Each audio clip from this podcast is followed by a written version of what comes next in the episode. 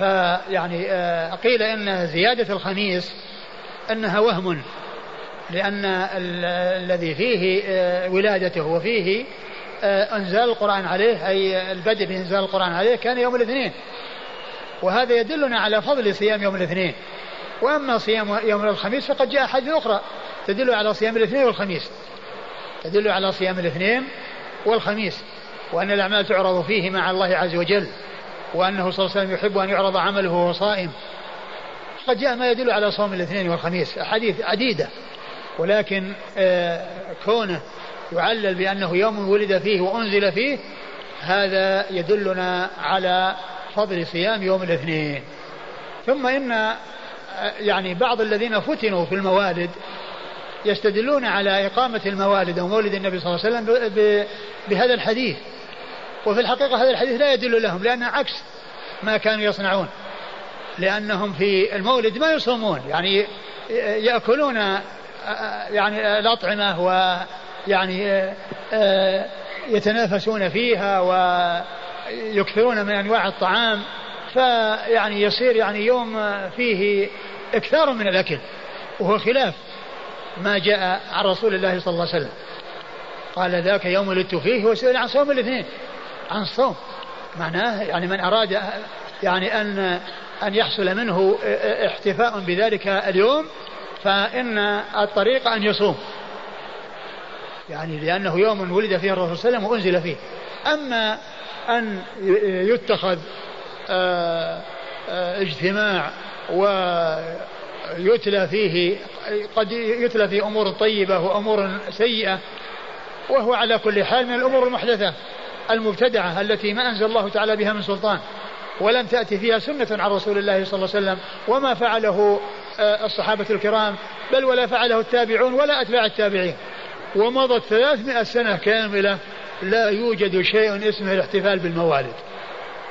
حتى جاء الرافضة العبيديون الذين حكموا مصر في القرن الرابع وهم الذين أحدثوا هذه البدعة بدعة الموالد. قبل إحداث الرافضة العبيديين لها في القرن الرابع لا وجود لها.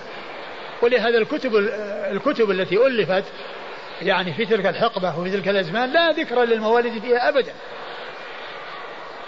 لا مضافة إلى الرسول صلى الله عليه وسلم ولا خلفاء الراشدين ولا الصحابة أجمعين ولا التابعين ولا أتباع التابعين.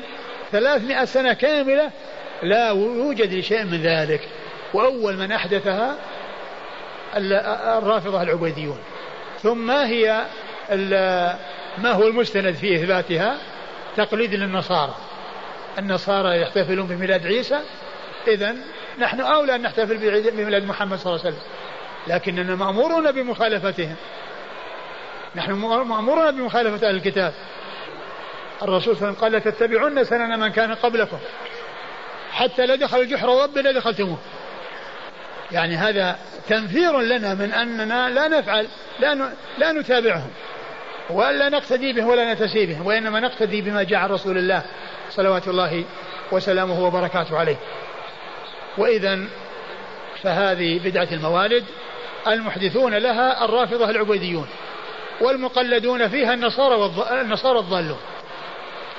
النصارى الضالون.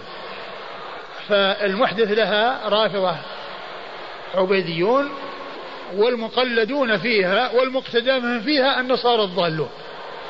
فهي بدعة في الدين ما أنزل الله تعالى بها من سلطان والرسول صلى الله عليه وسلم آه، بين للناس كل ما أمر بتبليغه ولم يكن من ذلك هذه البدعة التي ابتدعها الرافضة العبيديون وقلدهم من قلدهم فيها إلى هذا اليوم. ومن منذ ذلك الوقت وفيه بين فاعل لها ومنكر لها. ولكن قال عليه الصلاة والسلام خير الناس قرني ثم الذين يلونهم ثم الذين يلونهم. وهؤلاء الخيار لا يوجد لا وجود لهذا العمل عندهم أبدا. لا وجود لهذا العمل عندهم بل هو من محدثات الأمور. والنبي صلى الله عليه وسلم محبته يجب أن تكون في قلب كل مسلم فوق محبة كل محبوب. بعد الله سبحانه وتعالى. الرسول الله تعالى الرسول صلى الله عليه وسلم يقول ثلاث من كنا فيه وجد بين حلاوة الإيمان أن يكون الله ورسوله أحب إليه ما سواهما وأن يحب المرء لا يحبه إلا لله. وأن يكون الله ورسوله أحب إليه ما سواهما ومحبة الرسول صلى الله عليه وسلم تابعة لمحبة الله. ويجب أن تكون محبة الرسول صلى الله عليه وسلم في قلب كل مسلم أعظم من محبته لنفسه ومحبته لأبيه وأمه وابنه وبنته وزوجته وصديقه وأقاربه والناس أجمعين. لا يؤمن أحدكم قال عليه الصلاة والسلام لا يؤمن أحدكم حتى أكون أحب إليه من والده ووالده والناس أجمعين. من ولده ووالده والناس أجمعين. لماذا؟ لأن النعمة التي ساقها الله للمسلمين على يديه وهي نعمة الإسلام نعمة الهداية للصراط المستقيم. نعمة الخروج من الظلمة إلى النور هي أعظم نعمة وأجل نعمة. لا يساويها نعمة ولا يمثلها نعمة. أعظم نعمة أنعم الله تعالى بها على المسلمين أن هداهم للإسلام. وهذه النعمة ساقها الله للناس على يدي الرسول صلى الله عليه وسلم. فإذا محبته يجب أن تكون أعظم من محبة الأب والأم والابن والبنت وسائر الناس. أعظم محبته لأصوله وفروعه وكل من له به علاقة بل ومن سائر الناس. ومن سائر الناس أجمعين. هذه يعني يجب أن تكون لكن محبة الرسول صلى الله عليه وسلم تكون بإقامة الموالد أو بالتمسح بالجدران والشبابيك محبته صلى الله عليه وسلم باتباعه. وهناك آية في القرآن يسميها بعض العلماء آية الامتحان والاختبار وهو أن من يدعي محبة الله ورسوله عليه أن يقيم البينة. عليه أن يقيم البينة. ومعلوم أن البينات لا بد منها في الدعاوى. كون إنسان يدعي على إنسان مال بمجرد الدعوة يثبت له الحق أبدا حتى يقيم البينة. والبينة شهود عدول أو اعتراف المدعى عليه. وقد قال عليه الصلاة والسلام لو يعطى الناس بدعواهم لادعى رجال أموال قوم ودماءهم لكن بين على المدعي واليمين على المدعى عليه. فكذلك في أمور الدين محبة الرسول صلى الله عليه وسلم لا بد فيها من إقامة البينة على أن الرسول مح... على أن العبد محب للرسول صلى الله عليه وسلم. ما هي المح... البينة؟ اتباع الرسول صلى الله عليه وسلم. وهذه الآية قول الله عز وجل قل إن كنتم تحبون الله فاتبعوني يحببكم الله ويغفر لكم ذنوبكم والله غفور رحيم. هذه آية الامتحان وآية الاختبار وهي أن من يدعي محبة الله ورسوله عليه أن يقيم البينة. والبينة هي اتباع الرسول صلى الله عليه وسلم. أما أن تكون محبة الرسول صلى الله عليه وسلم مجرد دعاوى وغلو ثم يعصى الرسول صلى الله عليه وسلم ويخالف الرسول ويعبد الله بما ابتدع مما لم يكن آه، جاء عن رسول الله صلى الله عليه وسلم هذا كما قال النبي صلى الله عليه وسلم من أحدث في أمرنا ما ليس منه ورد وقال من عمل عملا ليس عليه أمرنا ورد بعض الناس يمكن أن يقول والله الإنسان الذي يفعل هذا قصد طيب والإنسان يؤجر على قصده وعلى نيته والإنسان هو على خير ما دام من قصده طيب. فلو أنه آه، فعل يعني أمرا ما جاء عن الرسول صلى الله عليه وسلم يشفع لحسن قصده. هذا كلام غير صحيح. لأنه لأنه لا بد مع حسن القصد أن يكون العمل طبقا للسنة. لأن العمل الذي يقبل عند الله لا بد فيه من أمرين اثنين. أن يكون خالصا لوجه الله وأن يكون مطابقا لسنة رسول الله صلى الله عليه وسلم. فإن فقد شرط الإخلاص رد على صاحبه. وإن فقد شرط الاتباع رد على صاحبه. دليل رده على صاحبه إذا فقد شرط الإخلاص قول الله عز وجل وقدمنا إلى ما عملوا من عمل فجعلناه هباء منثورا. ودليل رد العمل إذا كان غير مطابق للسنة قول الرسول صلى الله عليه وسلم من أحدث في أمرنا ما ليس منه ورد وقال في هذا متفق عليه وفي لفظ لمسلم من عمل عملا ليس عليه أمرنا فهو رد. من عمل عملا ليس عليه أمرنا فهو رد. فإذا لابد من الأمرين إخلاص ومتابعة. لا بد من تجريد الإخلاص لله وحده ولا بد من تجريد المتابعة للرسول صلى الله عليه وسلم. وهذا هو مقتضى أشهد أن لا إله إلا الله وأشهد أن محمدا رسول الله.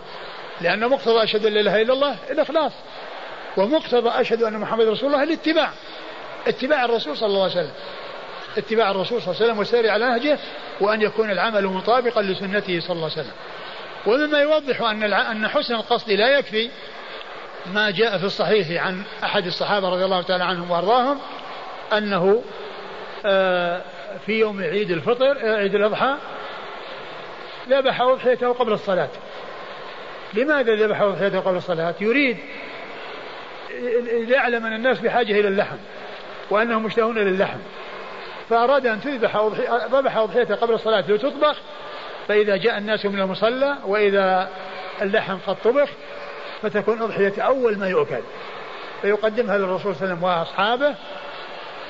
فلما علم رسول الله صلى الله عليه وسلم بما صنع قال شاتك شاة لحم.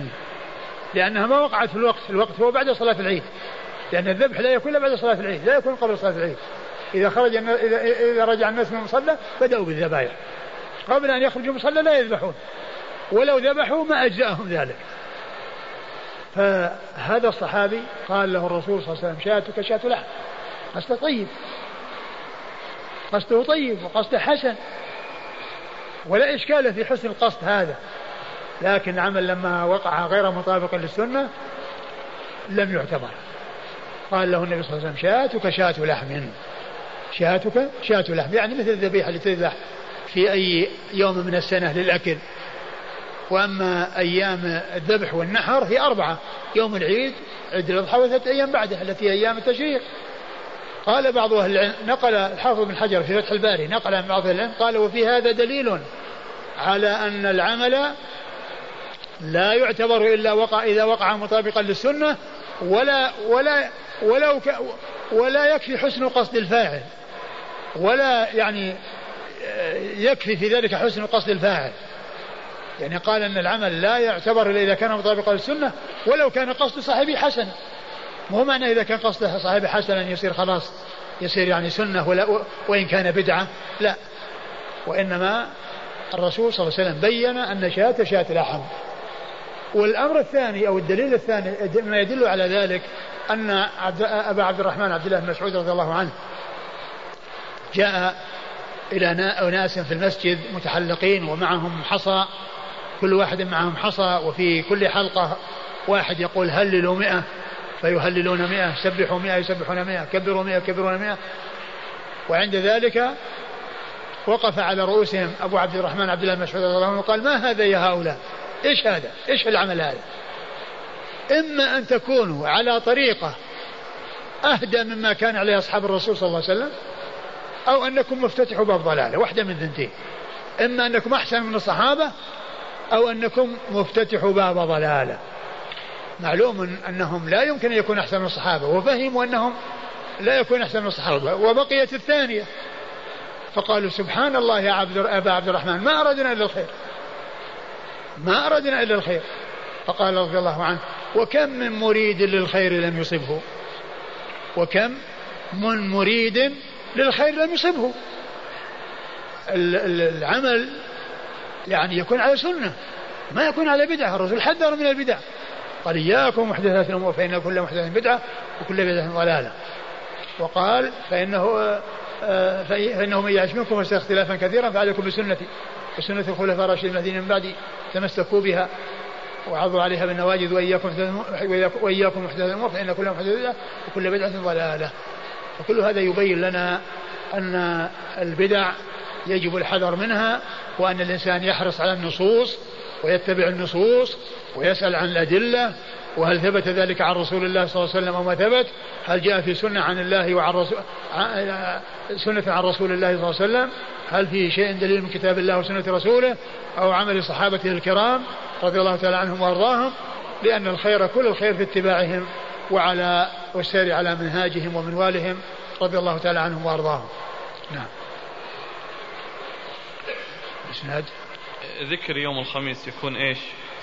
يعني يعني يكون وهم. مثل ما ذكر عن عن مسلم أنه قال إنه ترك يعني يوم الخميس لأنه يعني وهم. قال حدثنا موسى بن إسماعيل موسى بن إسماعيل التبوذكي ثقة أخرجه أصحاب الكتب الستة. عن مهدي مهدي بن ميمون ثقة أخرجه أصحاب الكتب الستة. عن غيلان عن عبد الله بن معبد الزماني عن أبي قتادة. وقد مر ذكرهم. قال حدثنا الحسن بن علي قال حدثنا عبد الرزاق قال حدثنا معمر عن الزهري عن ابن المسيب وأبي سلمة عن عبد الله بن عمرو بن العاص رضي الله عنهما أنه قال لقيني رسول الله صلى الله عليه وآله وسلم فقال ألم أحدث أنك تقول لأقومن الليل ولأصومن النهار؟ قال أحسبه. قال نعم يا رسول الله. قد قلت ذلك. قال قم ونم وصم وأفطر وصم من كل شهر ثلاثة أيام وذاك مثل مثل صيام الدهر. قال قلت يا رسول الله إني أطيق أفضل من ذلك. قال فصم يوما وأفطر يومين.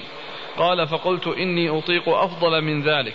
قال فصم يوما وأفطر يوما وهو أعدل الصيام وهو صيام داود. قلت إني أطيق أفضل من ذلك.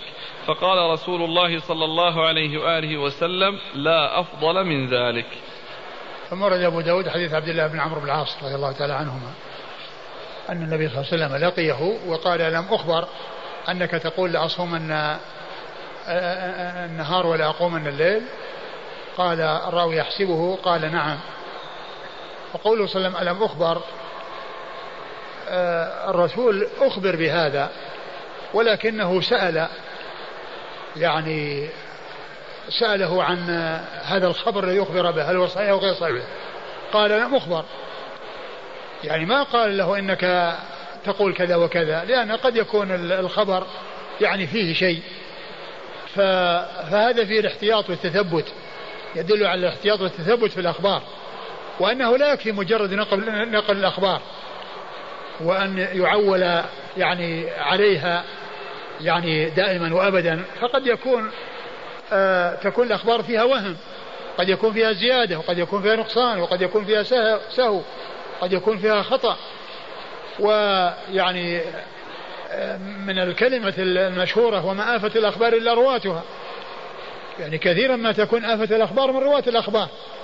بأن يكون يعني فيها خلل ويكون فيها نقص. الرسول صلى الله عليه وسلم قال لم أخبر. يعني أراد أن يتثبت وأن يتحقق. وهل الخبر الذي بلغه صحيح أو أن فيه شيء. فأراد أن يعرف من ممن ممن نقل عنه الخبر. فقال بلى نعم. يعني هذا الذي أخبرت به صحيح. الذي أخبرت به صحيح. النبي صلى الله عليه وسلم قال صم ونم. يعني صم وأفطر وقم ونم. يعني لا تصوم صياما مستمرا ولا تصلي صلاة مستمرة وإنما اجمع بين هذا وهذا. وهذا مطابق لهديه صلى الله عليه وسلم. كما جاء في قصة الثلاثة قال ما إني أصوم وأفطر وأصلي وأنام. فأرشد صلى الله عليه وسلم إلى إلى أن الإنسان يصوم ويفطر ويصلي وينام. ولا يتعب نفسه ويشق على نفسه. قال نعم. قم ونم وصم وأفطر وصم من كل شهر ثلاثة أيام. قال وصم من كل شهر ثلاثة أيام. أرشده لأن يصوم من كل شهر ثلاثة أيام. يعني ويفطر 27 يوم. نعم. وذلك مثل صيام الدهر. وذلك مثل صيام الدهر لأن الحسنة بعشر أمثاله يعني الإنسان كأنه صام السنة. له أجر صيام السنة. إذا صام ثلاثة أيام من كل شهر وكل يوم عن عشرة أيام حصل أجر صيام السنة. لأن الحسنة بعشر أمثالها نعم. قال قلت يا رسول الله إني أطيق أفضل من ذلك. قال فصم يوما وأفطر يومين. قال قال نطيق أكثر من ذلك قال فصم يوما وأفطر يومين. يعني من يصوم عشرة أيام من من ثلاثين يوم. يعني بدل من ثلاث ينتقل ينتقل إلى عشر. نعم. فقلت إني أطيق أفضل من ذلك. قال فصم يوما وأفطر يوما وهو أعدل الصيام وهو صيام داود. أكثر من ذلك قال صم يوما وأفطر يوما وذلك أعدل الصيام وهو صيام داود. يعني فأشار إلى أمرين كون أعدل الصيام وكون صيام نبي الله داود عليه الصلاة والسلام. قال إن يطيق أفضل من ذلك. قال إن يطيق أفضل من ذلك قال لا أفضل من ذلك. يعني لا أفضل من كون الإنسان يصوم يوما ويفطر يوما. وهذا هو الغاية التي أرشد إليها الرسول صلى الله عليه وسلم النهاية. يعني بكون الإنسان يعني يصوم يوم يفطر يوم يعني أنه يصوم نصف الدهر. إذا صام يوم وأفطر يوم يصوم نصف الدهر. ومع ذلك في مشقة على الإنسان. يعني ولهذا جاء ابن عمر رضي الله عنه فيما بعد أنه كان تمنى أن يكون أخذ في وصية رسول الله صلى الله عليه وسلم. لأنه ألزم نفسه بالشيء الذي التزمه أمام الرسول صلى الله عليه وسلم. ولكنه لما كبر وشق على ذلك عليه كان يتمنى أن يكون أخذ بالرخصة التي رخص له بها رسول الله صلى الله عليه وسلم. ولكن لكونه فارق النبي صلى الله عليه وسلم على أمر آه، ألزم نفسه به آه، آه، واصل وداوم على ذلك الشيء. وإن كان فيه مشقة عليه رضي الله تعالى عنه وأرضاه. نعم. قال حدثنا الحسن بن علي. الحسن بن علي الحلواني ثقة أخرجه أصحاب كتب الستة للنسائي. عن عبد الرزاق. عبد الرزاق بن همام الصنعاني اليماني ثقة أخرج له أصحاب كتب الستة. عن معمر. معمر بن راشد الأزدي البصري ثم اليماني ثقة أخرج له أصحاب كتب الستة. عن الزهري. عن الزهري محمد بن مسلم بن عبيد الله بن شهاب الزهري ثقة أخرج له أصحاب كتب الستة. عن ابن المسيب. عن ابن المسيب وهو سعيد المسيب وهو ثقة فقيه. أحد فقهاء المدينة السبعة في عصر التابعين. وأبي سلمة بن عبد الرحمن وأبو سلمة بن عبد الرحمن بن عوف آه، ثقة فقيه. أحد فقهاء المدينة السبعة في عصر التابعين. على أحد الأقوال الثلاثة في السابع منهم لأن الآن الإسناد فيه اثنين. وكل منهما من الفقهاء السبعة إلا أن واحد متفق على عده في الفقهاء السبعة هو سعيد المسيب والثاني مختلف في عده فيهم وهو أبو سلمة بن عبد الرحمن بن عوف. عن عبد الله بن عمرو. عن عبد الله بن عمرو بن العاص رضي الله تعالى عنهما صاحب رسول الله صلى الله عليه وسلم وحديثه أخرجه أصحاب كتب الستة. من أراد أن يصوم يوما ويفطر يوما. فيصوم أحيانا يكون الجمعة وحدها وأحيانا يكون السبت. فهل في ذلك حرج؟ سبق أن مر بنا قريبا أن الإنسان إذا كان يعني شيء مداوم عليه أو شيء وافق عادة وأنه يعني صام يعني يوافق يوم الجمعة يعني آه، يوم بعد يوم يوافق الأربعاء ثم الجمعة ثم الأحد أنه لا بأس بذلك. وكذلك يوم عرفة. لكن الأولى للإنسان واحتياطا في الدين أنه آه، يعني يصوم آه، لا يفرد الجمعة وإنما يصوم معها ثم يترك يومين ثم يصوم.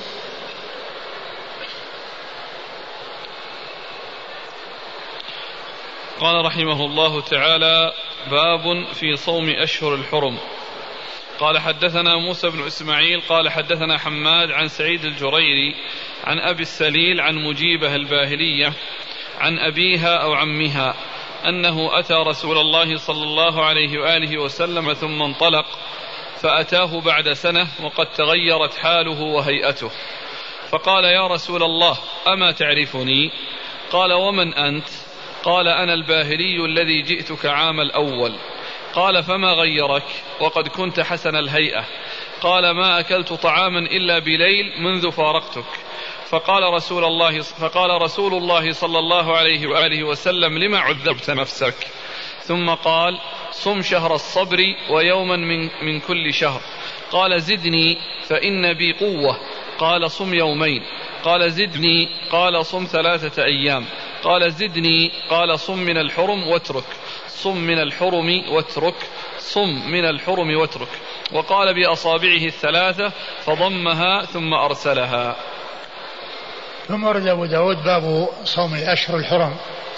والأشهر الحرم هي أربعة وهي رجب وحده ليس متصلا بشهر حرام وشهر ذي الحجة وشهر قبله وشهر بعده. شهر الحج والشهر الذي قبله والشهر الذي بعده. ذي القعدة وذي الحجة والمحرم ثلاثة سرد وواحد فرد. ولهذا يقال لرجب الفرد. يعني لأنه شهر من أشهر الحرم منفرد في أثناء السنة. والأشهر الباقية متصلة. يعني ثلاثة مسرودة وواحد منفرد.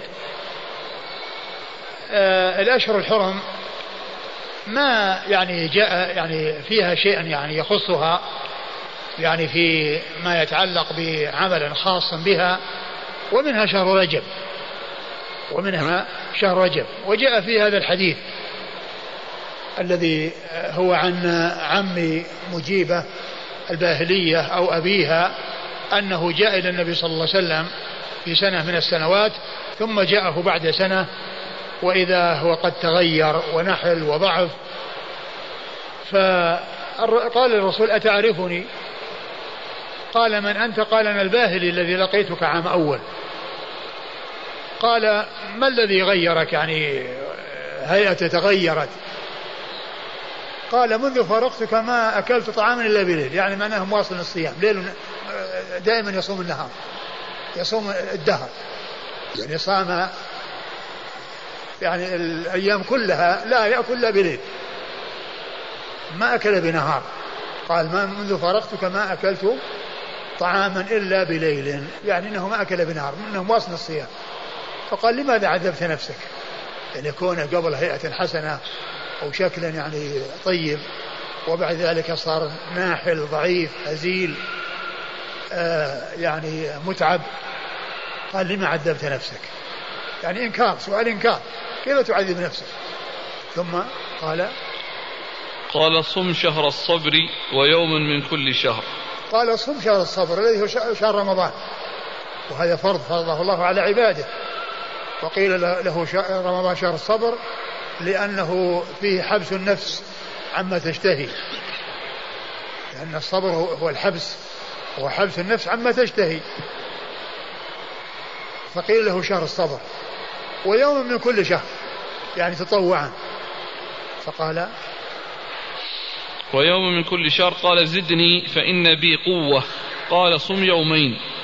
قال زدني. فإن بي قوة قال صم يومين. قال زدني قال صم ثلاثة أيام. قال زدني. قال صم من الحرم واترك صم من الحرم واترك صم من الحرم يعني واترك. يعني بعد يومين قال ثلاثة. إيه.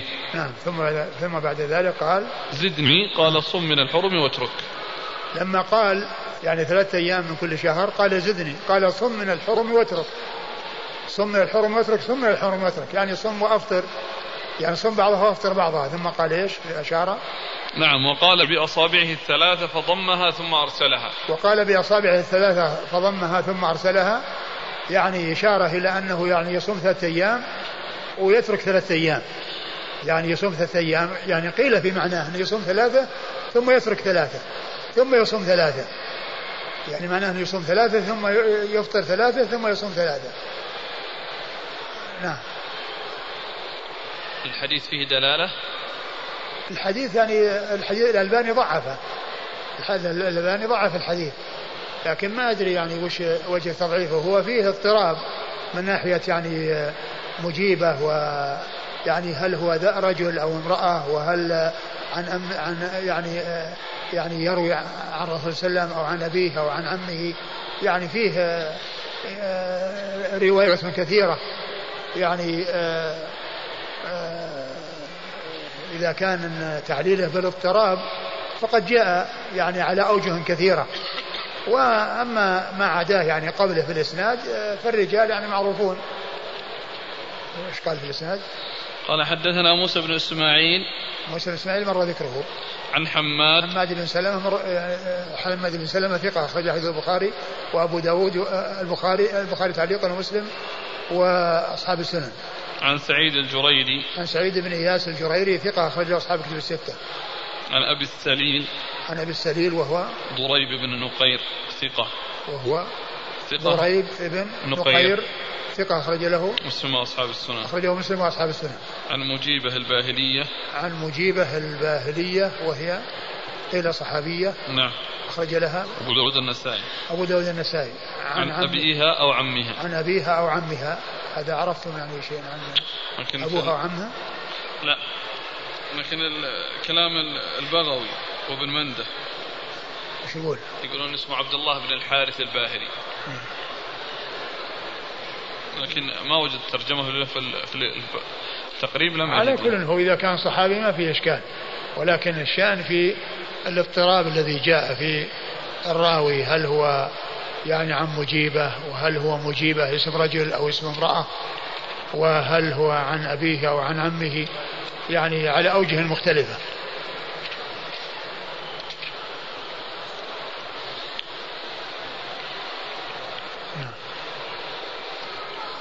قال رحمه الله تعالى باب في صوم المحرم. قال حدثنا مسدد وقتيبة بن سعيد قال حدثنا أبو عوانة عن أبي بشر عن حميد بن عبد الرحمن عن أبي هريرة رضي الله عنه أنه قال قال رسول الله صلى الله عليه وآله وسلم أفضل الصيام بعد شهر رمضان شهر الله المحرم وإن أفضل الصلاة بعد المفروضة صلاة من الليل. لم يقل قتيبة شهر قال رمضان. ثم ورد أبو داود باب صوم المحرم. نعم. باب صوم المحرم. آه المحرم من الأشهر الحرم. وقد جاء ما يدل على فضل الصيام فيه. وأن أفضل الصيام بعد رمضان صوم صيام صوم شهر الله المحرم. أو الصيام في شهر الله المحرم. يعني هذا يدل على فضل الصيام فيه. وهو من الأشهر الحرم. وهو من الأشهر الحرم. وهو يقال له المحرم بالألف واللام. ولا يقال بدون الألف واللام. ما يقال له شهر محرم وإنما يقال له شهر المحرم بالألف واللام. لا يقال بدونهما. آه، أورد أبو داود حديث. أبي هريرة. حديث أبي هريرة أن النبي صلى الله عليه وسلم قال خير الصيام أفضل الصيام بعد شهر رمضان شهر الله المحرم. أفضل الصيام بعد شهر رمضان شهر الله المحرم. آخر الحديث. أفضل الصيام بعد شهر رمضان شهر الله المحرم. نعم. وإن أفضل الصلاة بعد المفروضة صلاة من الليل. وإن أفضل الصلاة بعد المفروضة صلاة من الليل. وهذا يدلنا على فضل صلاة الليل. وأنها أفضل الصلاة بعد المفروضة. ومن أهل العلم من قال إن أن الحديث يدل على أنها أفضل من غيرها مطلقا. وبعضهم قال يعني بتفضيل السنن الرواتب التي هي يعني تابعة للصلوات والتي هي قبل الصلوات أو بعدها. والحديث دال على فضل قيام الليل وأن شأنه عظيم. نعم. قال حدثنا مسدد وقتيبة بن سعيد. مسدد مر ذكره قتيبة بن سعيد آه، ثقة أخرج له أصحاب كتب الستة. عن أبي عوانة. أبي عوانة الوضاح بن عبد الله اليشكري ثقة أخرج له أصحاب كتب الستة. عن أبي بشر. عن أبي بشر وهو جعفر بن إياس بن أبي وحشية ثقة أخرج له أصحاب كتب الستة. عن حميد بن عبد الرحمن. عن حميد بن عبد الرحمن بن عوف ثقة أخرج له أصحاب كتب الستة. عن أبي هريرة. عن أبي هريرة عبد الرحمن بن صخر الدوسي صاحب رسول الله صلى الله عليه وسلم. وهو أكثر الصحابة حديثا على الإطلاق رضي الله عنه وأرضاه. قال حدثنا إبراهيم بن موسى قال حدثنا عيسى قال حدثنا عثمان يعني بن حكيم قال سألت سعيد بن جبير عن صيام رجب فقال أخبرني ابن عباس رضي الله عنهما أن رسول الله صلى الله عليه وآله وسلم كان يصوم حتى نقول لا يفطر ويفطر حتى نقول لا يصوم. ثم رد أبو داود حديث أبي ابن ابن عباس. حديث عبد الله بن عباس رضي الله تعالى عنهما أنه سئل عن صوم رجب. قال إيش؟ المسؤول سعيد بن جبير. قال من هو اللي سأله؟ عثمان بن حكيم. عثمان الحكيم قال سألته سعيد بن جبير عن صيام رجب. أيوة فقال, فقال أخبرني ابن عباس أن رسول الله صلى الله عليه وسلم كان يصوم حتى نقول يعني سئل سعيد بن جبير رضي الله تعالى عنه رحمة الله عليه عن صيام شهر رجب. فروى عن ابن عباس عن النبي صلى الله عليه وسلم أن أن النبي صلى الله عليه وسلم كان يصوم حتى نقول لا يفطر وكان يفطر حتى نقول لا يصوم.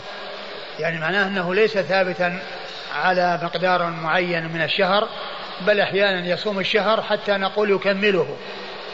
وأحيانا يعني يفطر حتى نقول يكمله لا يصوم. ثم لا يترك منه شيئا يعني يصوم. ومعنى ذلك أنه أحيانا يصوم منه كثيرا وأحيانا يصوم منه قليلا. وهذا الجواب يعني عن هذا السؤال ليس فيه شيء يدل على أن رجب يصام أو لا يصام وإنما شأنه شأن غيره. ولهذا أتى بالجواب العام الذي يشمله ويشمل غيره وليس فيه شيء يخص شهر رجب. ولكنه لما كان السؤال عن شهر رجب أخبر عن صيام النبي صلى الله عليه وسلم وأنه كان يصوم من الأشهر حتى نقول لا يفطر وأحيانا يفطر حتى نقول لا يصوم. ورجب يعني كواحد منها. فلا يخصص بشيء لأنه لم يأتي فيه سنة عن رسول الله صلى الله عليه وسلم ولكنه إذا يعني عومل معاملة الشهور بأن يكون الإنسان ملازم على شيء في أيام الشهور فرجب واحد منها بأن يصوم ثلاثة أيام من كل شهر أو يصوم الاثنين والخميس من كل شهر فرجب يكون واحدا منها. فليس فيه يعني شيء يدل على صيامه ولا على إفطاره ولكن الشأن أن حكم حكم سائر الشهور. اللهم إلا ما جاء في سنة عن رسول الله صلى الله عليه وسلم فإنه يميز على غيره كشعبان وكالمحرم وك يعني ست من شوال وهكذا. نعم. قال حدثنا إبراهيم بن موسى. إبراهيم موسى الرازي ثقة أخرج له. أصحاب الكتب. أصحاب الكتب الستة. عن عيسى. عن عيسى بن يونس بن أبي إسحاق ثقة أخرج له أصحاب الكتب الستة. عن عثمان يعني بن حكيم. عن عثمان يعني بن حكيم هو لا بأس به. ثقة أخرج البخاري تعليقا ومسلم وأصحاب السنن. ثقة أخرج له البخاري تعليقا ومسلم وأصحاب السنن. عن سعيد, عن سعيد بن جبير. ثقة أخرج له أصحاب الكتب الستة. عن ابن عباس عبد الله بن عباس بن عبد المطلب بن عم النبي صلى الله عليه وسلم وأحد العبادلة الأربعة من أصحاب الكرام وأحد السبعة المعروفين بكثرة الحديث عن النبي صلى الله عليه وسلم وهو ليس فيه شيء يتعلق بالترجمة وهي المحرم لأن الترجمة للمحرم وليس فيه شيء يخص المحرم. ولكن لما كان السؤال عن رجب ورجب من الأشهر الحرم أخبر عن الشيء الذي كان يفعل الرسول صلى الله عليه وسلم في الأشهر وكذلك أيضا يقال في محرم كغيره أن الرسول يمكن أنه يعني يكون من بعض الشهور التي يجري عليه هذا الحكم أنه يصوم حتى لا يفطر أو يفطر حتى يقال لا يصوم. باب في صوم شعبان. طيب هات شعبان. قال رحمه الله تعالى حدثنا أحمد بن حنبل قال حدثنا عبد الرحمن بن مهدي عن معاوية بن صالح عن عبد الله بن أبي قيس أنه سمع عائشة رضي الله عنها تقول كان أحب الشهور إلى رسول الله صلى الله عليه وآله وسلم أن يصومه شعبان ثم يصله برمضان. ثم ورد أبو داود صوم شعبان وأن النبي صلى الله عليه وسلم كان يكثر من الصيام منه. وجاء في بعض الأحاديث يعني أنه ما استكمل شهرا إلا رمضان. وجاء يعني هنا أنه يعني كان يصوم شعبان ويصله برمضان. و الأحاديث الدالة على أنه لم يستكمل شهرا إلا رمضان يدل على عدم إكمال إكماله, إكماله شعبان. ولكن كونه يعني يصوم كثير منه يعني يعطي الأكثر حكم الكل. أعطي الأكثر حكم الكل.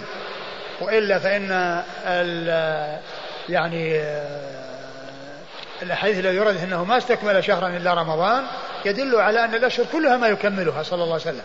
وأنه مثل ما جاء في الحديث في الحديث الذي مر. كنا نقول يصوم حتى لا حتى نقول لا يفطر ثم يفطر. ثم نقول يفطر ثم حتى لا حتى نقول لا يصوم ثم يصوم. وهذا شأنه صلى الله عليه وسلم. فيعني آه، آه، أورد أبو داود رحمه الله حديث عائشة. نعم. عائشة أن النبي صلى الله عليه وسلم كان كان أحب الشهور إلى رسول الله صلى الله عليه وسلم أن يصومه شعبان. كان أحب الشهور أن يصومه إلى أحب الشهور إلى رسول الله أن يصومه شعبان. قيل لأن شهر شعبان يكون قبل رمضان وأنه قد يعني يكون حصل له شواغل في بعض الشهور الماضية فيستدرك في رمضان. وقيل إن إن رمضان يسبق إن شعبان لأنه يسبق رمضان. فيكون آه، صيام شعبان كالسنن الرواتب في الصلوات التي تكون قبلها. كما أن صيام رم... ست من شوال بعد رمضان كالسنن الرواتب البعدية. فيكون يعني لاتصاله بشعبان يعني برمضان ما قبله وما بعده. يعني قيل هذا وقيل هذا والله تعالى أعلم. نعم. ثم يصله برمضان. ثم يصله برمضان. يعني معناه أنه آه، يعني يصوم رمضان بعده. لكن آه، كما كما عرفنا أن الاستكمال لم يكن ثابتا عن رسول الله صلى الله عليه وسلم. وما جاء من آه، كونه يصومه كله يعني محمول على الغالبية وعلى الأكثر. قال حدثنا أحمد بن حنبل. أحمد بن حنبل أحمد بن محمد بن حنبل الشيباني الإمام المحدث الفقيه أحد أصحاب المذاهب الأربعة المشهورة من ذهب أهل السنة وحديث أخرج أصحاب الكتب الستة. عن عبد الرحمن بن مهدي. عبد الرحمن بن مهدي البصري ثقة أخرج له أصحاب الكتب الستة. عن معاوية بن صالح. معاوية بن صالح بن حدير وهو ثقة أخرج له. صدوق له. صدوق له أوهام أخرج له. خرج في القراءة ومسلم وخارج في جزء القراءة ومسلم وأصحاب السنن. عن عبد الله بن أبي قيس. عن عبد الله بن أبي قيس وهو. ثقة أخرجه البخاري في الأدب المفرد ومسلم وأصحاب السنن. ثقة أخرجه البخاري في الأدب المفرد ومسلم وأصحاب السنن. عن عائشة. عن عائشة أم المؤمنين رضي الله عنها وأرضاها الصديقة بنت الصديق وهي واحدة من سبعة أشخاص عرفوا بكثرة الحديث عن النبي صلى الله عليه وسلم. انتهى؟ نعم. قال الإمام أبو داود السجستاني رحمه الله تعالى باب في صوم شوال. قال حدثنا محمد بن عثمان العجلي قال حدثنا عبيد الله يعني ابن موسى عن هارون بن سلمان عن عبيد الله بن مسلم القرشي عن أبيه رضي الله عنه أنه قال سألت أو سئل النبي صلى الله عليه وآله وسلم عن صيام الدهر فقال إن لأهلك عليك حقا صم رمضان والذي يليه وكل أربعاء وخميس فإذا أنت فإذا أنت قد صمت الدهر. يقول الإمام أبو داود السجستاني رحمه الله تعالى باب في صوم شوال. آه، شهر شوال جاء فيه صيام ست من شوال وهذا ثابت عن رسول الله صلى الله عليه وسلم كما سيأتي.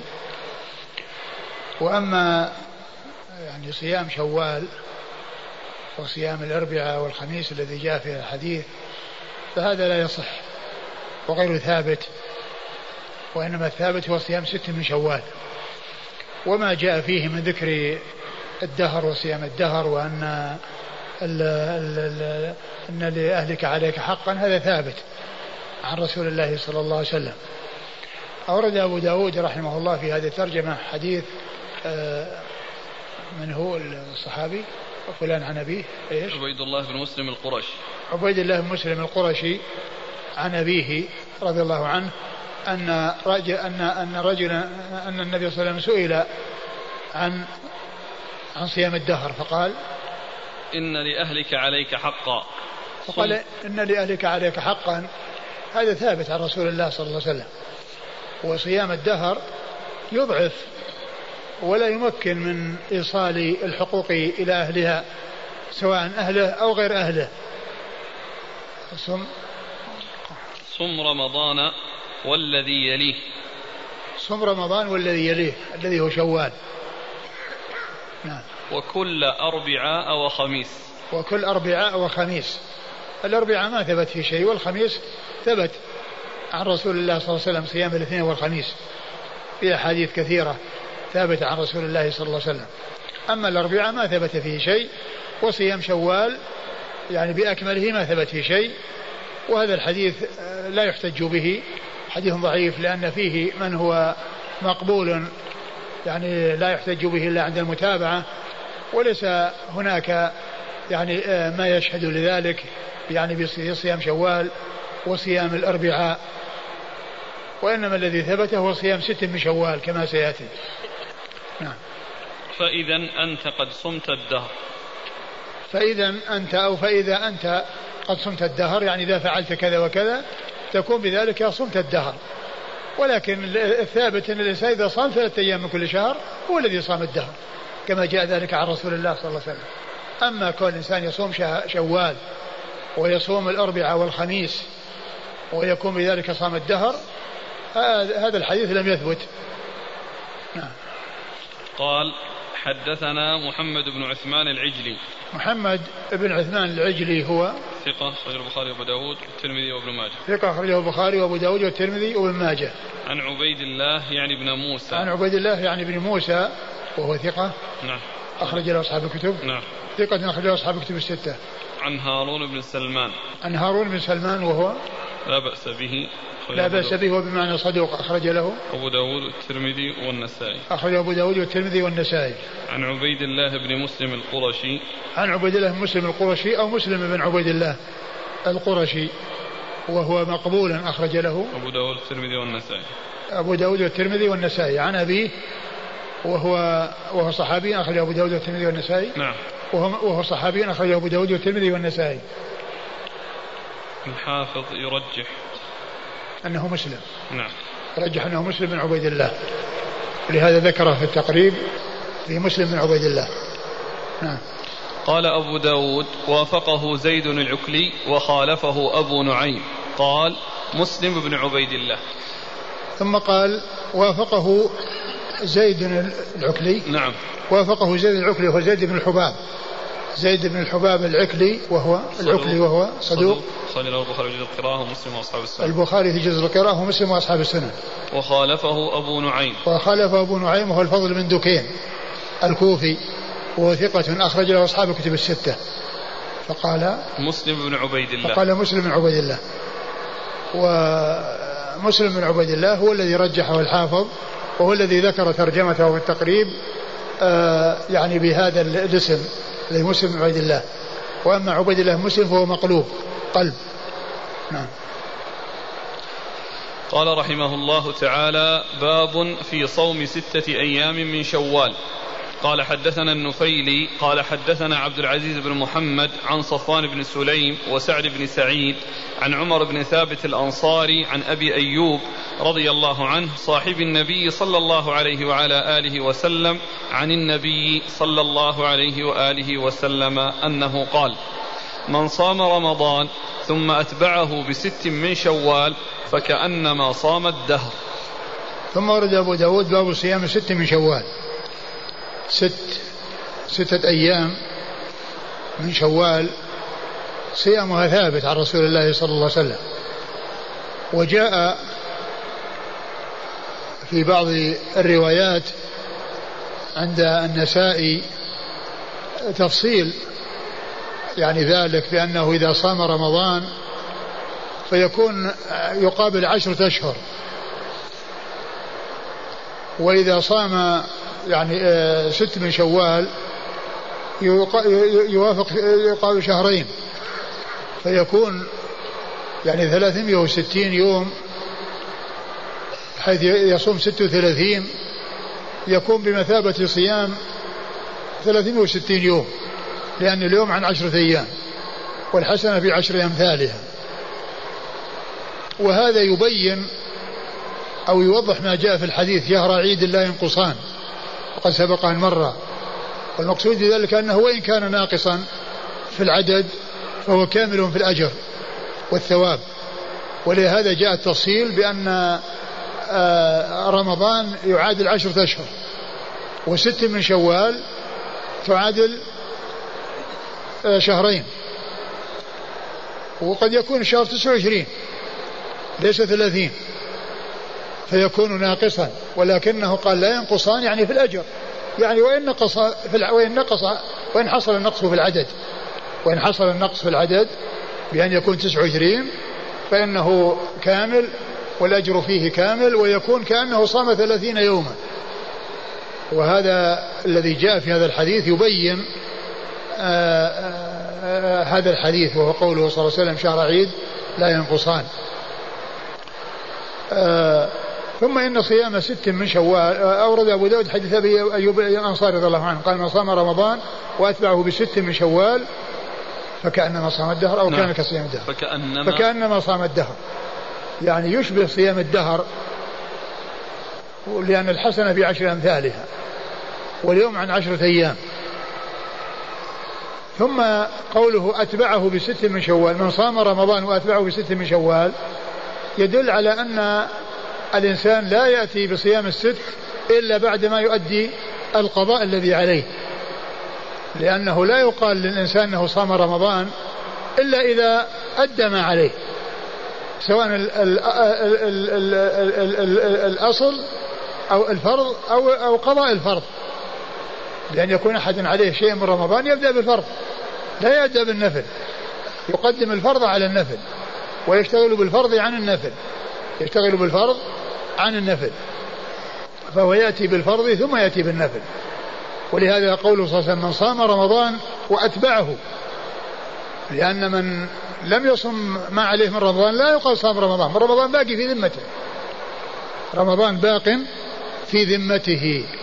فقوله صلى الله عليه وسلم من صام رمضان وأتبعه ثم ثم من صام رمضان ثم أتبعه ستا من شوال يعني دال على أن المقصود من ذلك أنه قد أدى ما عليه من الفرض. إن كان قد أداه في وقته ليس عليه قضاء وإن كان وإن آه، قد حصل منه آه، المطلوب وإن لم يكن وإن كان عليه شيء من رمضان فعليه أن يبدأ بقضاء رمضان. ثم يصوم ست من شوال. ولا يتشغل بالفرض عن النفل. وقد قال ابن الحافظ بن حجر في فتح الباري قال بعض الأكابر من اشتغل بالفرض عن النفل فهو معذور ومن اشتغل بالنفل عن الفرض فهو مغرور ومن اشتغل بالنفل عن الفرض فهو مغرور. و ثم قوله ثم أتبعه ست من بست من شوال يدل على أن المبادرة إلى صيامها بعد العيد أنه هو الأولى لأن هذا هو الذي يقتضيه الإتباع. صام رمضان وأتبعه بست من شوال. ولكن إن لم يفعل فإن الشهر كله وقت لها وزمن لها ولكن لا يؤخره عن شوال لأن النبي صلى الله عليه وسلم قال بست من شوال.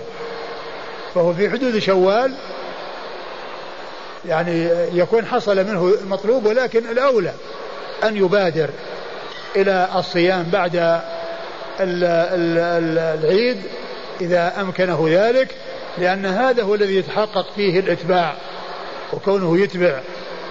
ولكنه إذا لم يفعل وأتى بها سواء كانت مجتمعة أو متفرقة فإن ذلك يحصل به المقصود ولكن الأولى المبادرة. ثم إن كون الإنسان يعني يصوم ست من شوال هذه بمثابة السنة الراتبة بعد الفريضة بعد صلاة الفريضة. وقد جاء في الحديث أن الفرائض أن أن أن التطوع يكمل به الفرض إذا لم يكن أتمه وإذا كان في نقص كما سبق أن مر بنا الحديث بذلك عن رسول الله صلى الله عليه وسلم. فهو مثل الرواتب أو بمنزلة الراتبة لصلاة الفريضة.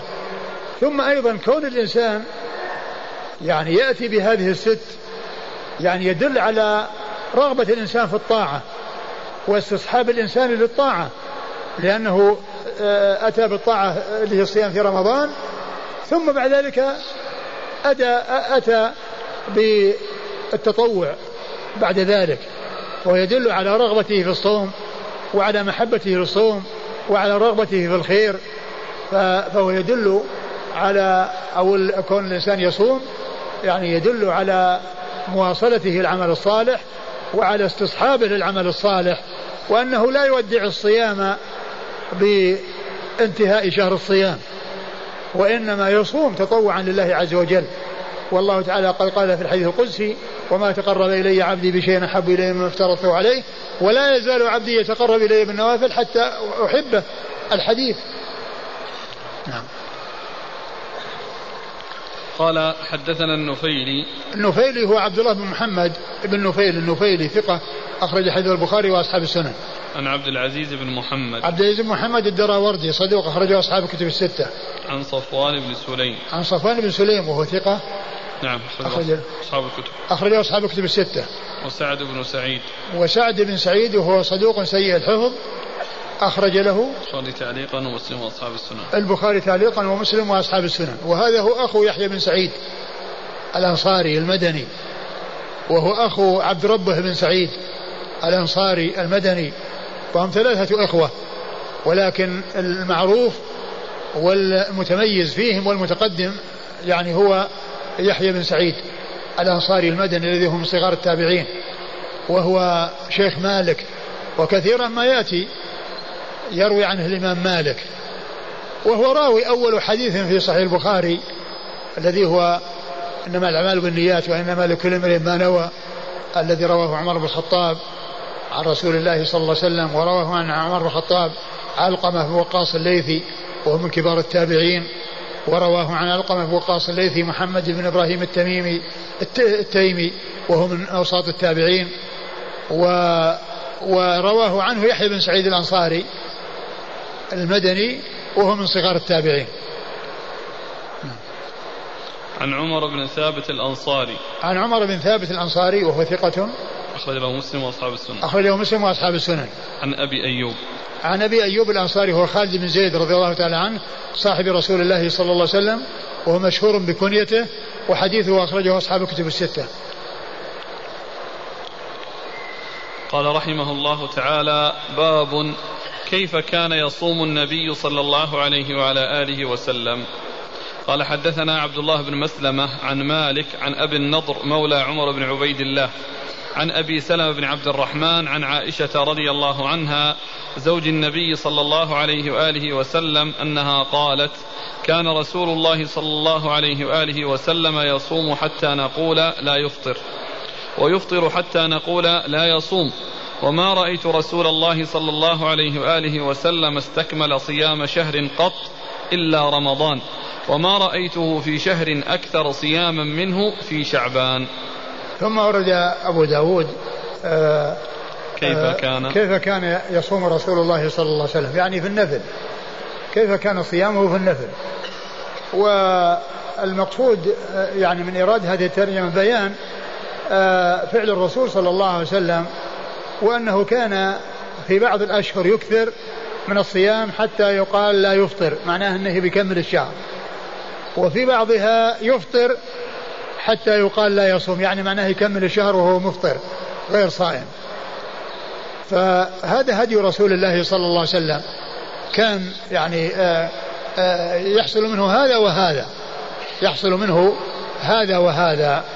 هذا فيما يتعلق بفعله صلى الله عليه وسلم. وأما قوله فقد جاء في أحاديث كثيرة يعني صوم كذا وصوم كذا وصوم كذا ولكن فعله آه الذي تحكيه عائشة رضي الله عنها أنه كان يعني آه يصوم حتى يقول لا يفطر يعني معنى خلاص بيكمل الشهر. وكان يفطر حتى يقول لا يصوم يعني معنى أنه يكمل الشهر غير صائم يكمل الشهر غير صائم ثم يصوم. ومعنى ذلك أنه لا يخلي شهرا من صيام. لا يخلي شهرا من صيام ولكنه أحيانا يكون كثيرا وأحيانا يكون قليلا. ثم بينت مثالا للكثير وأنه كان وأنه لم لم يستكمل شهرا إلا رمضان وهذا بيان منها أن النبي صلى الله عليه وسلم ما أكمل شهرا متطوعا إلا شهر رمضان. هو الفرض والنوافل ما كان يكمل أي شهر ما كان يكمل شهر. ولكنها أخبرت بأنه أكثر ما كان يصوم في شو في شعبان. أكثر ما يكون في في, في شعبان. وهذا يبين لنا ما تقدم من أنه يعني يصوم رمضان شعبان كله وأنه يعني المقصود به الغالبية والمقصود به الأكثر كما جاء في هذا الحديث وأنه كان أكثر ما يصوم في شعبان ولم يكن يستكمل شهرا إلا رمضان. معنى هذا أن ما جاء عنها في بعض الروايات عن شعبان أنه يصومه ويصله في رمضان أن هذا محمول على الغالب وليس آه، آه، وليس معنى ذلك أنه قد استكمله لهذا الحديث الذي جاء عن عائشة رضي الله عنها وأرضاها يبين آه، صيام رسول الله صلوات الله وسلامه وبركاته عليه. نعم. قال حدثنا عبد الله بن مسلمة. عبد الله بن مسلمة ابن قعنب القعنبي ثقة أخرج أصحاب الكتب الستة إلا ابن ماجه. عن مالك. عن مالك بن أنس إمام دار الهجرة المحدث الفقيه أحد أصحاب المذاهب الأربعة المشهورة من مذاهب السنة وحديث أخرج أصحاب الكتب الستة. عن أبي النضر مولى عمر. عن أبي النضر مولى عمر وهو؟ سالم بن أبي أمية ثقة رجل أصحاب وهو؟ سالم بن أبي أمية. سالم ابن أبي أمية ابن أبي أمية. هو ثقة أخرج له؟ أصحاب الكتب. أخرج له أصحاب الكتب الستة. عن أبي سلمة بن عبد الرحمن. عن أبي سلمة بن عبد الرحمن بن عوف ثقة أخرج له أصحاب الكتب الستة. عن عائشة. عن عائشة أم المؤمنين رضي الله عنها وأرضاها الصديقة بنت الصديق وهي واحدة من سبعة أشخاص عرفوا بكثرة الحديث عن النبي صلى الله عليه وسلم ورضي الله تعالى عنهم وعن الصحابة أجمعين. قال حدثنا موسى بن إسماعيل قال حدثنا حماد عن محمد بن عمرو عن أبي سلمة عن أبي هريرة رضي الله عنه عن النبي صلى الله عليه وآله وسلم بمعناه زاد كان يصومه إلا قليلا بل كان يصومه كله. ثم ورد حديث أبي هريرة رضي الله عنه أنه كان يصومه إلا قليلا بل, بل كان يصومه كله. وهذا إشارة إلى كثرة ما كان يصوم فيه. ولكن ما جاء أنه لم يكن يستكمل شهرا إلا رمضان دال على أنه لا يستكمل آه، صيام أي شهر من الشهور. نعم. قال حدثنا موسى بن إسماعيل. موسى بن إسماعيل التبوذكي ثقة أخرج له أصحاب كتب الستة. عن حماد وهو بن سلمة بن دينار ثقة أخرجه البخاري تعليقا ومسلم وأصحاب السنن. عن محمد بن عمرو. عن محمد بن عمرو بن علقمة هو قاص الليثي صدوق أخرج له أصحاب الكتب الستة. صدوق له أوهام. صدوق له أوهام أخرجه أصحاب الكتب الستة. عن أبي سلمة عن أبي هريرة. عن أبي سلمة عن أبي هريرة. عن أبي سلمة مر ذكره أبو هريرة وعبد الرحمن بن صخر الدوسي صاحب رسول الله صلى الله عليه وسلم وأكثر أصحابه حديثا على الإطلاق رضي الله عنه وأرضاه. قال رحمه الله تعالى باب في صوم الاثنين والخميس.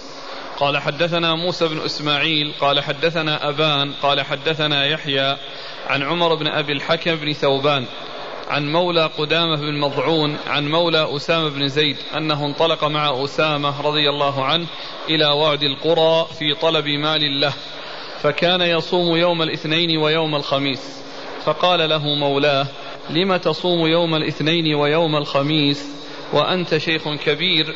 فقال إن نبي الله صلى الله عليه وآله وسلم كان يصوم يوم الاثنين ويوم الخميس وسئل عن ذلك فقال إن أعمال العباد تعرض يوم الاثنين ويوم الخميس. ثم ورد أبو داود صيام الاثنين والخميس. وهذان اليومان قد جاءت السنة عن رسول الله صلى الله عليه وسلم باستحباب صيامهما. وجاء في ذلك أحاديث. منها حديث أسامة بن زيد هذا؟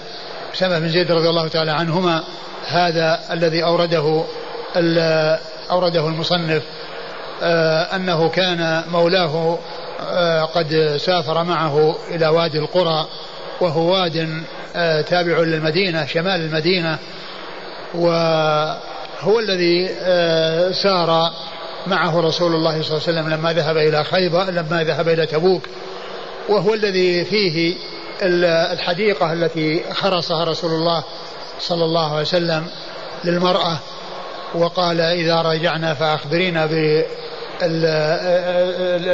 يعني النتيجة فلما جاءت فلما رجعوا وإذا الواقع مطابق وإذا الواقع مطابق لما خرصه رسول الله صلى الله عليه وسلم. والحديث صحيح وقد سبق أن مر وكان هذا في وادي القرى. وهو الطريق الذي سلكه النبي صلى الله عليه وسلم إلى تبوك في غزوة تبوك. سافر معه يعني مولاه مولى أسامة بن زيد مع مع مولاه وكلمة مولى تأتي من الأعلى ومن الأسفل. يقال للأعلى مولى للسيد مولى ويقال للعبد مولى أو العتيق مولى. فالمعتق يقال له مولى والمعتق يقال له مولى. ولهذا يقولون من من من, من أنواع علوم علوم الحديث معرفة الموالي من أعلى ومن أسفل. معرفة الموالي من أعلى ومن أسفل، لأن قد يكون مولى لأنه سيد، وقد يكون مولى لأنه عتيق، يعني منعم عليه، قد يكون منعما وهو السيد وقد يكون منعما عليه وهو المعتق. فيقال مولى من أعلى ومولى من أسفل، مولى فلان يعني آه أنه آه يعني مولى من أسفل وفلان مولى فلان يعني مولاه من أعلى. فالسيد يقال له مولى من أعلى والعتيق يقال له مولى آه، من أسفل. والولاء يكون أيضا بغير العتق يكون بالحلف ويكون بالإسلام بالدخول في الإسلام. مثل البخاري رحمة الله عليه كان الجعفي مولاهم لأن أحد أجداده أسلم على يد واحد من الجعفيين. فكان جده ينسب يقال له الجعفي مولاهم والبخاري كذلك يقال له الجعفي مولاهم. وكان الولاء ولاء إسلام على يديه. فالمولى يعني يكون في العتق ويكون في الإسلام ويكون في من أعلى ومن أسفل. يعني نعم. سافر معه إلى وادي القرى وكان في طلب مال له أي مال لأسامة بن زيد رضي الله عنه وكان يصوم الاثنين والخميس. فقال له مولاه لماذا تصوم وأنت شيخ كبير؟ يعني ويصوم تطوعا في السفر وهو شيخ كبير. فقال إن النبي صلى الله عليه وسلم كان يصوم الاثنين والخميس ويقول أن الأعمال تعرض فيهما تعرض الأعمال فيهما على الله عز وجل. وجاء في بعض الأحاديث وأحب أن يعرض عملي وأنا صائم فأحب أن يعرض عملي وأنا صائم. والحاصل أن الصيام الاثنين والخميس من الأيام المستحب صيامها كما جاءت في ذلك السنة عن رسول الله صلى الله عليه وسلم. نعم. قال حدثنا موسى بن إسماعيل عن أبان. أبان بن يزيد العطار ثقة أخرجه أصحاب الكتب الستة إلا ابن ماجه. عن يحيى. عن يحيى وهو ابن أبي كثير اليمامي. ثقة أخرجه أصحاب الكتب الستة. عن عمر بن أبي الحكم بن ثوبان. عن عمر بن أبي الحكم بن ثوبان وهو صدوق أخرجه البخاري تعليقا ومسلم وأبو داود صدوق أخرجه البخاري تعليقا ومسلم وأبو داود والنسائي وابن ماجه. والنسائي وابن ماجه. عن, عن مولى قدامة بن مضعون. مولى قدامة بن مضعون عرفتم عن شيء؟ يقال له أبو عبد الله. آه. يقال له أبو عبد الله؟ أي أخرجه أبو داود والنسائي. في المبهمات أيوه الحكم آه، عمر بن الحكم آه. بن. ثوبان آه. عن مولى قدامة بن مضعون يقال هو أبو عبد الله. يقال هو؟ يقال هو أبو عبد الله. أخرجه أبو داود النسائي. علق. أبو الأشبال. كذا في جميع الأصول التي عندي وفي التهذيبين. هو أبو عبيد الله. راجع المعبود. انتهى. بس. إيه ما ذكر في شيء عن حاله. لا لم يحكم لا. إيه هو في عون المعبود قال إنه مجهول. مم. وكذلك الذي يروي عنه. مولى عن عن مولى أسامة بن زيد. عن مولى أسامة بن زيد وهذا قيل له لم ما وجدت له ترجمة قيل له شيء؟ ما وجدت ما وجدت ترجمة لا. وفي في عون المعبود قال إنه مجهول. لكن يعني الجهالة يعني لا تؤثر لأن لأن صيام الاثنين والخميس جاء فيها حديث عديدة ثابتة عن رسول الله صلى الله عليه وسلم يعني فيكون له شواهد. نعم. عن أسامة. عن أسامة بن زيد آه، رضي الله تعالى عنهما صاحب رسول الله صلى الله عليه وسلم حبه وابن حبه وحديثه أخرجه أصحاب كتب الستة. قال أبو داود كذا قال هشام الدستوائي عن يحيى عن عمر بن أبي الحكم. قال كذا قال هشام الدستوائي هشام بن أبي عبد الله الدستوائي ثقة أخرج أصحاب كتب الستة عن يحيى عن عمر بن أبي الحكم. نعم. هذا في الإسناد اللي راح. قال رحمه الله تعالى باب في صوم العشر. قال حدثنا مسدد قال حدثنا أبو عوانة عن الحر بن الصباح. بن الصياح. عن الحر بن الصياح عن هنيدة بن خالد عن امرأته عن بعض أزواج النبي صلى الله عليه وآله وسلم قالت كان رسول الله صلى الله عليه وآله وسلم يصوم تسعة ذي الحجة ويوم عاشوراء وثلاثة أيام من كل شهر أول اثنين من أول اثنين من, من الشهر والخميس. ثم أورد أبو داود صيام العشر. والمقصود من ذلك عشر ذي الحجة ولكن المقصود التسع لأن العاشر هو يوم العيد. العاشر هو يوم العيد. فقيل العشر لأنها اشتهرت بهذا وأطلق عليها تغليبا وإلا فإن يوم العيد آه، هو العاشر وصومه يحرم. لا يجوز صيامه بحال من الأحوال. يعني يحرم صوم العيدين وأيام التشريق. هذه الأيام التي يحرم صومها.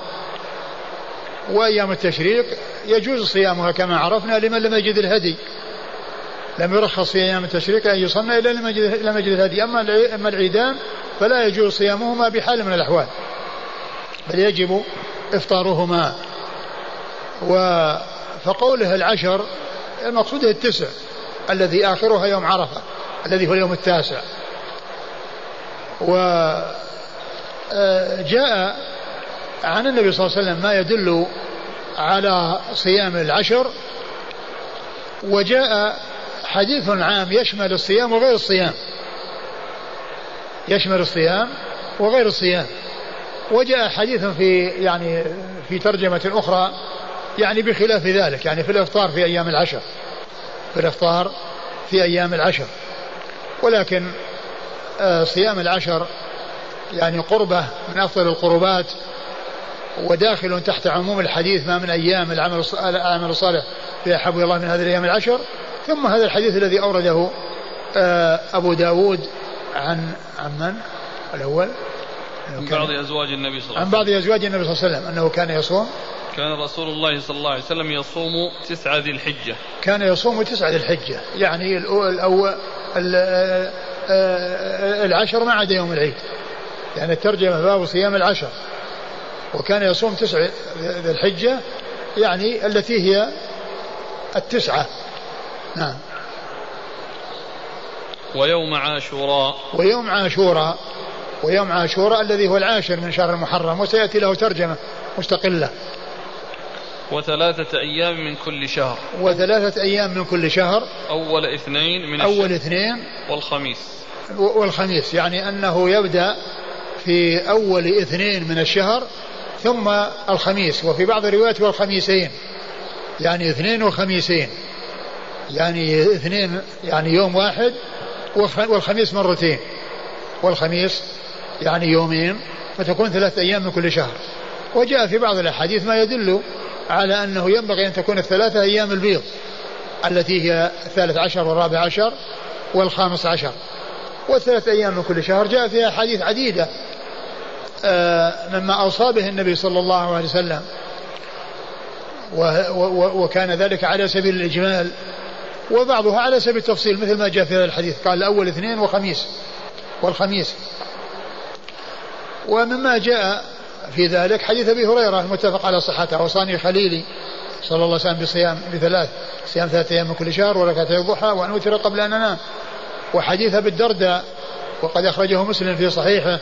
قال اوصاني حبيبي صلى الله عليه وسلم بثلاث ركعتي الضحى وصيام ثلاثة أيام من كل شهر وأن أوتر قبل أن أرقد. نعم. قال حدثنا مسدد. مسدد بن مسرهد البصري ثقة أخرجه البخاري وأبو داود والترمذي والنسائي. عن أبي عوانة. عن أبي عوانة الوضاح بن عبد الله اليشكري. ثقة أخرج له أصحاب الكتب الستة. عن الحر بن الصياح.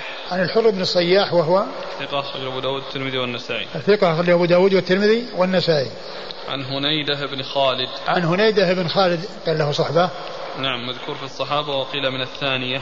مذكور في الصحابة وقيل من طبقة الثانية التي طبقت كبار الصحابة التابعين. وحديثه أخرجه أبو داود والنسائي أبو داود والنسائي عن امرأته عن امرأته و... قال الحافظ لم أقف على اسمها وهي صحابية. نعم. أخرج له أبو داود والنسائي. وهي صحابية أخرجها أبو داود والنسائي. عن, عن بعض أزواج النبي صلى الله عليه وسلم. يعني يعني عينت ولا وجدت لها تعيين؟ لا لكن على كل هي الحديث. المبهم في الصحابة أو عدم المجهول غير المعين في الصحابة لا يؤثر. نعم.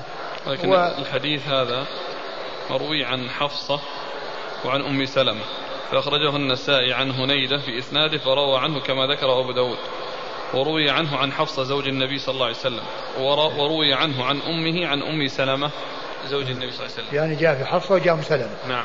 من أزواج النبي صلى الله عليه وسلم. على كل أي واحدة منهما سواء علمت أو جهلت يحصل المقصود بها بل الصحابة كلهم المجهول فيهم في حكم المعلوم.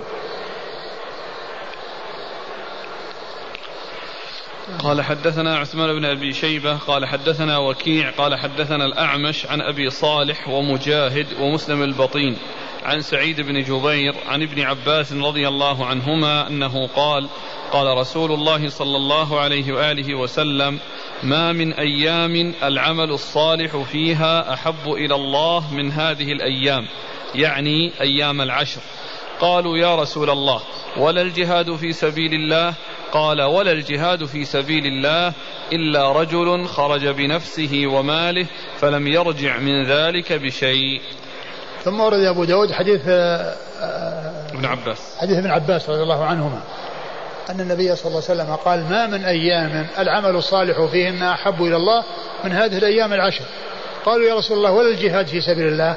قال ولا الجهاد في سبيل الله إلا رجل خرج بنفسه وماله ثم لم يرجع من ذلك بشيء. فهذا يدلنا على عظم شأن العمل الصالح في الأيام العشر. وأبو داود رحمه الله أراده تحت صيام العشر. يعني لمستدل به على أن الصيام من جملة الأعمال الصالحة وأنه من بين الأعمال الصالحة التي تدخل تحت آه التي التي فيها هذا الفضل العظيم. ما من أيام العمل الصالح فيها والصوم منها. والصوم منها. وهذا وجه إراد أبي داود له في ترجمة صيام العشر. صيام العشر. يعني يدخل في ذلك الصيام ولكن الصيام كما هو معلوم للتسع لأن العاشر هو يوم العيد. فهذا يدلنا على فضل العمل الصالح في ذلك الشهر في تلك الأيام التي هي عشر ذي الحجة. ثم وضح بيان عظم أجرها بقوله لما قالوا له ولا الجهاد يا رسول الله ولا الجهاد في سبيل الله قال ولا الجهاد في سبيل الله. إلا رجل خرج بنفسه وماله ثم لم يرجع من ذلك بمعنى أنه أنه قتل ويعني استشهد وأن ماله ذهب. فهذا يدلنا على عظم أجر هذا هذا العمل الذي هو في العشر. والحديث رواه البخاري في صحيحه كما رواه غيره. نعم. قال حدثنا عثمان بن أبي شيبة عثمان بن أبي شيبة ثقة أخرجه أصحاب الكتب الستة إلا الترمذي وإلا النسائي فأخرج له في عمل يوم والليله. عن وكيع عن وكيع بن الجراح الرؤاسي الكوفي ثقة أخرجه أصحاب الكتب الستة. عن الأعمش. عن الأعمش وهو سليمان بن مهران الكاهلي الكوفي ثقة أخرجه أصحاب الكتب الستة. عن أبي صالح. عن أبي صالح السمان ذكوان اسمه ذكوان ولقبه السمان وهو ثقة أخرجه أصحاب الكتب الستة. ومجاهد. ومجاهد بن جابر المكي ثقة أخرجه أصحاب الكتب الستة. ومسلم البطين. ومسلم بن عمران البطين وهو ثقة أخرجه أصحاب الكتب الستة. عن سعيد بن جبير. عن سعيد بن جبير وهو ثقة أخرجه أصحاب الكتب الستة.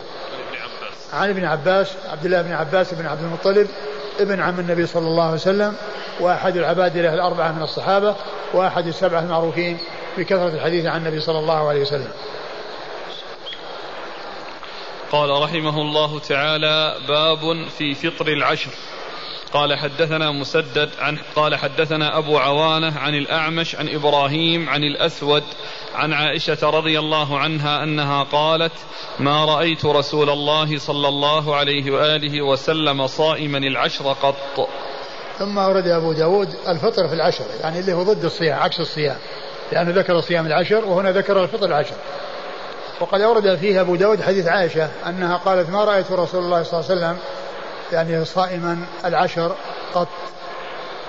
يعني معناه أنه يكون مفطرا وهو يخالف ما تقدم من إرشاده آه، ومن صومه العشر.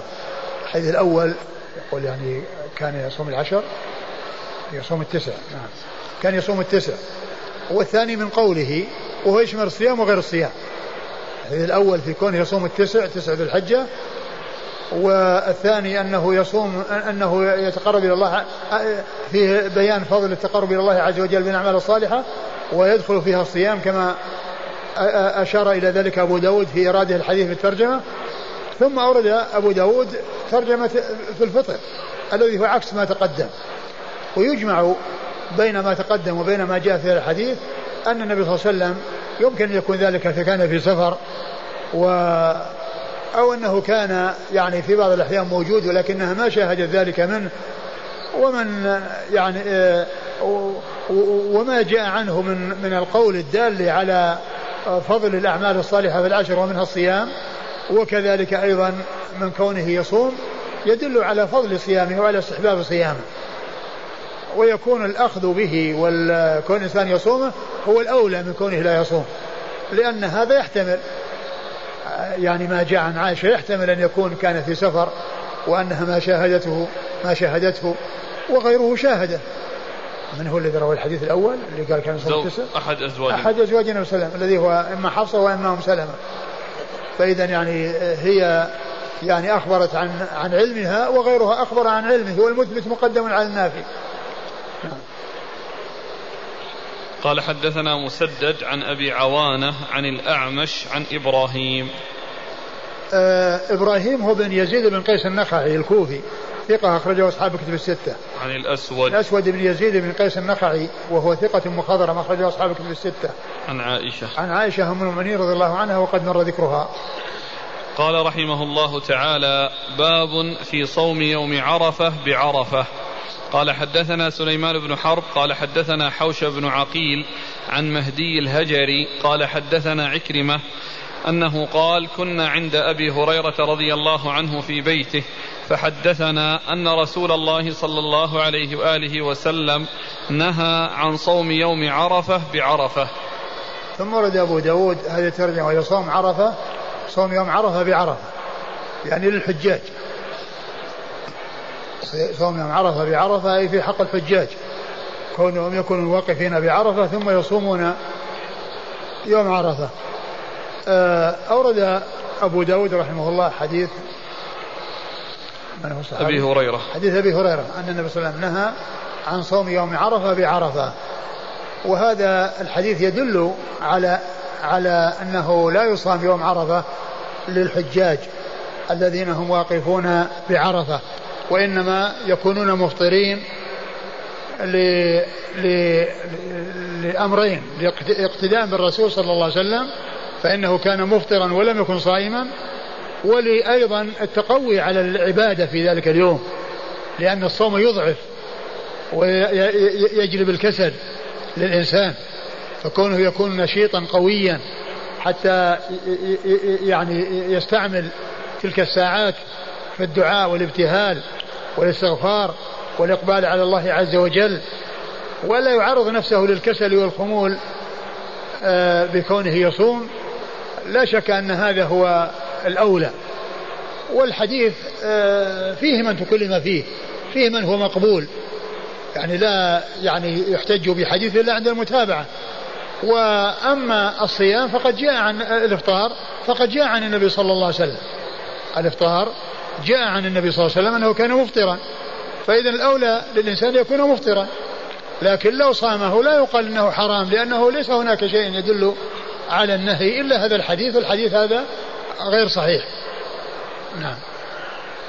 قال حدثنا سليمان بن حرب سليمان بن حرب ثقة أخرجه أصحاب الكتب الستة. عن حوشب بن عقيل. عن حوشب بن عقيل وهو ثقة أخرج له أبو داود والنسائي بن ماجه. ثقة أخرج له أبو داود والنسائي بن ماجه. عن مهدي الهجري. عن مهدي الهجري وهو مقبول أخرج له أبو داود والنسائي بن ماجه. أخرج أبو داود والنسائي بن ماجه. عن عكرمة. عن عكرمة مولى بن عباس وهو ثقة أخرجه أصحاب الكتب الستة. عن أبي هريرة. عن أبي هريرة عبد الرحمن بن صخر الدوسي وقد مر ذكره. قال حدثنا القعنبي عن مالك عن أبي النضر عن عمير مولى عبد الله بن عباس عن أم الفضل بنت الحارث رضي الله عنها أن ناسا تماروا عندها يوم عرفة في صوم رسول الله صلى الله عليه وآله وسلم. فقال بعضهم هو صائم وقال بعضهم ليس بصائم فأرسلت إليه بقدح لبن وهو واقف على بعيره بعرفة فشرب. ثم ورد أبو داود حديث الفضل. بنت الحارث الهلالية رضي الله تعالى عنها وأرضاها واسمها لبابة وهي أم وهي زوجة العباس وأم أولاد العباس. يعني العباس أبو الفضل وهي أم الفضل. وأكبر أولاده أولادها وأولاده الفضل رضي الله تعالى عنهم أجمعين. وتروي أو أو أورد أبو داود حديثها هنا وهو أن الصحابة تماروا يعني تكلموا هل الرسول صائم؟ هل هو مفطر؟ يعني تحدثوا في هذا هل هو صائم؟ هل هو مفطر؟ فكان من ذكائها رضي الله عنها وأرضاها أنها أرادت أن تبين للناس بالفعل. فأخذت قدحا من لبن وقالت ناولوه إياه. فناولوه إياه وكان راكبا على على دابته. واقفا بعرفة فشرب والناس يرون. فعرف الناس أنه مفطر. فكان هذا يعني كما يقال الجواب ما ترى لا ما تسمع. الجواب ما ترى لا ما تسمع. يعني أم أم الفضل رضي الله عنها أرادت أن يكون الجواب ما يشاهده ما يشاهده الناس. وأن هذا الذي اختلفوا فيه الفصل فيه كون يشرب أو لا يشرب لأنه كان يعني لا يرد اللبن وكان يحب اللبن. صلى الله عليه وسلم. فأعطوه إياه فشربه صلى الله عليه وسلم والناس يرون فعرفوا أنه مفطر. فهذا يدلنا على أن الأولى والأفضل في حق الواقفين بعرفة أن يكونوا مفطرين اقتداء بالنبي صلى الله عليه وسلم وأيضا ليتقووا على الدعاء والذكر في ذلك اليوم العظيم. حدثنا القعنبي عن مالك مر ذكرهم عن أبي النضر عن عمير مولى عبد الله بن عباس. عن عمير مولى عبد الله بن عباس وهو ثقة أخرج البخاري ومسلم وأبو داود النسائي. ثقة أخرج البخاري ومسلم وأبو داود النسائي. عن أم الفضل بنت الحارث. عن أم الفضل وهي لبابة بنت الحارث الهلالية وحديثها أخرجه أصحاب الكتب الستة. قال رحمه الله تعالى باب في صوم يوم عاشوراء. قال حدثنا عبد الله بن مسلمة عن مالك عن هشام بن عروة عن أبيه عن عائشة رضي الله عنها أنها قالت كان يوم عاشوراء يوما تصومه قريش في الجاهلية وكان رسول الله صلى الله عليه وآله وسلم يصومه في الجاهلية. فلما قدم رسول الله صلى الله عليه وآله وسلم المدينة صامه وأمر بصيامه. فلما فرض رمضان كان هو الفريضة وترك عاشوراء فمن شاء صامه ومن شاء تركه. ثم ورد أبو داود هذه الترجمة باب صوم يوم عاشوراء. ويوم عاشوراء هو يوم العاشر من شهر من شهر المحرم من شهر الله المحرم. هذا هو يوم عاشوراء. وكان يوما معظما يعني عند اليهود وكذلك يعني آه، عند قريش كانوا يصومونه في الجاهلية. والنبي صلى الله عليه وسلم صامه معهم في الجاهلية. يعني قبل أن يوحى إليه صلى الله عليه وسلم. قبل أن ينزل عليه الوحي كان يصومه. يعني مع قريش يعني كانت تصومه والنبي صلى الله عليه وسلم كان يصومه. والنبي صلى الله عليه وسلم كان يتعبد ويتحنث قبل أن يبعث صلوات الله وسلامه وبركاته عليه. ويعني هذا من تعبده وتحنثه قبل أن يوحى إليه. عليه الصلاة والسلام. واختلف كيف كان يتحب يتعبد كيف كان يتحنث. وقد ذكر الحافظ بن حجر أقوالا عديدة في الشيء الذي كان يتعبد به. فذكر أقوالا منها أنه كان يتعبد على دين إبراهيم. ويعني ذكر ذكر الأقوال الحافظ بن حجر في فتح الباري وأنا أشرت إليها في الفوائد المنتقاة. من فتح الباري وكتب أخرى ذكرت الموضع الذي ذكر فيه الأقوال. وهذا من تعبده صلى الله عليه وسلم قبل أن يبعث فكان يصوم يوم عاشوراء. ولما قدم المدينة صامه وأمر بصيامه وجاء في بعض الأحاديث أن أنه وجد اليهود يصومون يصومون يوم عاشوراء وقال ما هذا اليوم الذي تصومونه؟ قال هذا يوم أنجى الله فيه موسى وقومه وأهلك فرعون وقومه فصامه موسى شكرا لله فنحن نصومه. قال عليه الصلاة والسلام نحن أحق وأولى بموسى منكم فصامه وأمر بصيامه. ثم إنه بعد ذلك آه، أراد أو أرشد إلى مخالفة اليهود في الصيام بأن يصام معه يوم قبله أو يوم بعده. والأحاديث يعني جاءت واضحة جلية في صيام التاسع يعني مع العاشر. صيام التاسع مع العاشر فيكون فيصام التاسع ويصام العاشر. واختلف العلماء هل كان يعني صيامه قبل أن يفرض رمضان يعني كان واجبا أو أنه كان مستحبا. فمن العلماء من قال بوجوبه وأنه كان فرض وأنه لما يعني آه، فرض رمضان ترك وجوبه وبقي على الاستحباب. ومنهم من قال إنه على الاستحباب من أصل إلا أنه كان متأكدا يعني أكثر ثم إنه آه، إلا أنه كان متأكدا يعني أكثر ثم بعد ذلك بقي على التأكد ولكنه ليس كالأول فال